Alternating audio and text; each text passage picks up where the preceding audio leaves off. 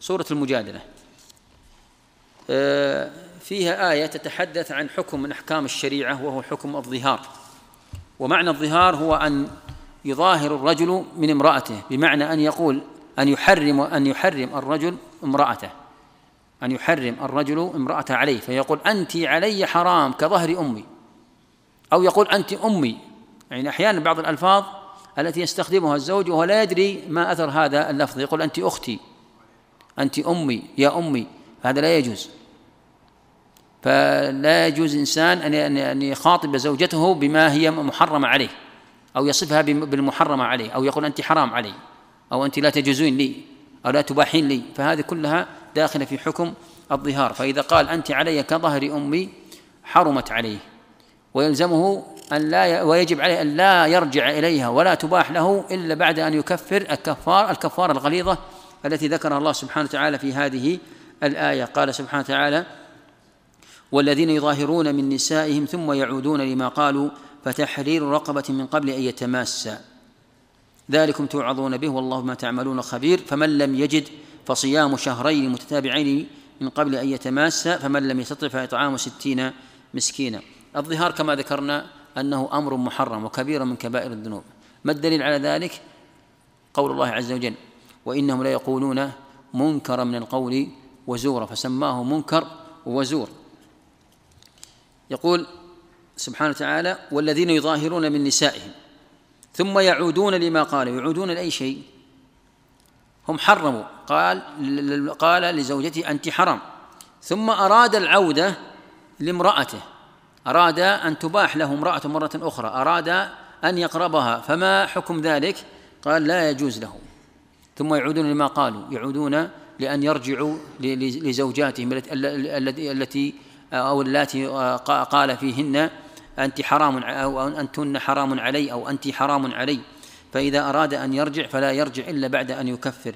قال سبحانه وتعالى فتحرير رقبة من قبل أن يتماسى عليه أن يكفر كفار غليظة أولها أن يحرر أن يعتق رقبة مؤمنة. أن يعتق أن يعتق رقبة مؤمنة. فإن لم يجد اعتاق رقبة قال فمن لم يجد قال من قبل أن يتماسى قبل أن يقربها أن يعتق. فمن لم يجد قال فيصوم شهرين متتابعين. يصوم شهرين متتابعين لا يفطر بينهما ولا يوم واحد. فلو أفطر لاعاد من من من, من جديد. إلا أن يكون هذا الفطر من من, من الأشياء التي أباحها الله عز وجل كالفطر للعيدين أو كأن يكون مسافرا أو مريضا. فالأيام التي يباح فيها الفطر لو أفطرها وهو عليه كفارة شهرين صيام شهرين لو أفطر ما بينها بهذه الأسباب فإن ذلك لا يقطع التتابع. لا يقطع آه، التتابع.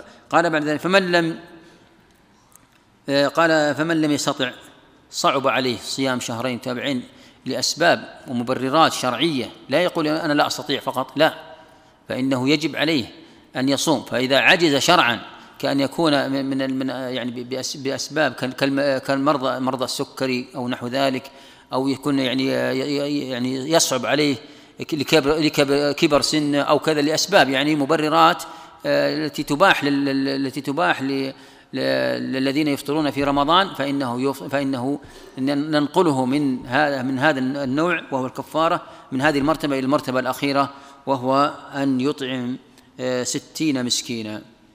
أن يطعم ستين مسكينا وإطعام الستين جاء تفصيله هو آه، نصف صاع. نصف صاع آه، يعني آه، الآن الصاع يقدر بثلاثة كيلوات تقريبا يعني كيلو ونصف لكل مسكين. والكيلو نصف يضرب بستين مسكينا. له أن يطعم ستين يوما أو يطعمها في يوم واحد. له أن يطعم يعني أن يوزع على ستين فقيرا أو مثلا يعطي كل فقير كل بيت ينظر في البيت مثلا ويعطيهم حق يعني مثلا إطعام يوم يومين ثلاثة يوزعها بأي طريقة. المهم أنها تصل إلى هؤلاء المساكين بهذا المقدار. فإذا انتهى أبيحت له زوجته. هذا حكم الله سبحانه وتعالى في يعني وهذا دليل على أن الإنسان يؤاخذ بالكلام. يؤاخذ. بعض الناس يعني يظن أن الكلام لا يرتب عليه لا يترتب عليه أحكام. الكلمة الواحدة قد توقع في أشياء سواء كان جادا أو أو مازحا. نعم. يقول هنا مقولة انتشرت عند كثير يقول علي الحرام إلا أن تتعشى عندي أو علي الحرام إلا أن تتفضل عندي في بيتي. فإذا قال مثل هذه العبارة علي الحرام هذا لا يقصد ينظر الشخص لأن هذه ما ندري هل المقصد من الحرام. لكن سيأتينا الآن في سورة التحريم حكم آخر. فإن كان يقصد علي الحرام يعني الأكل حرام أو الطعام حرام أو دخول بيتي حرام فإن كان يقصد ذلك فعليه كفارة إذا لم يتم كلامه. وإن كان يقصد الحرام حرام زوجته فعليه كفارة الظهار. ولا يجوز له أصلا أن يتكلم مثل هذه العبارة. يقول إذا كان يقول أنت كأمي لماذا نمنعه من زوجته؟ لأنه شبه بأمه وأمه حرام عليه. فمنع نفسه من هذا الحرام. ولذا ما دام أنه تكلم ومنع نفسه مما أباحه الله فإنه يعاقب بهذه العقوبة.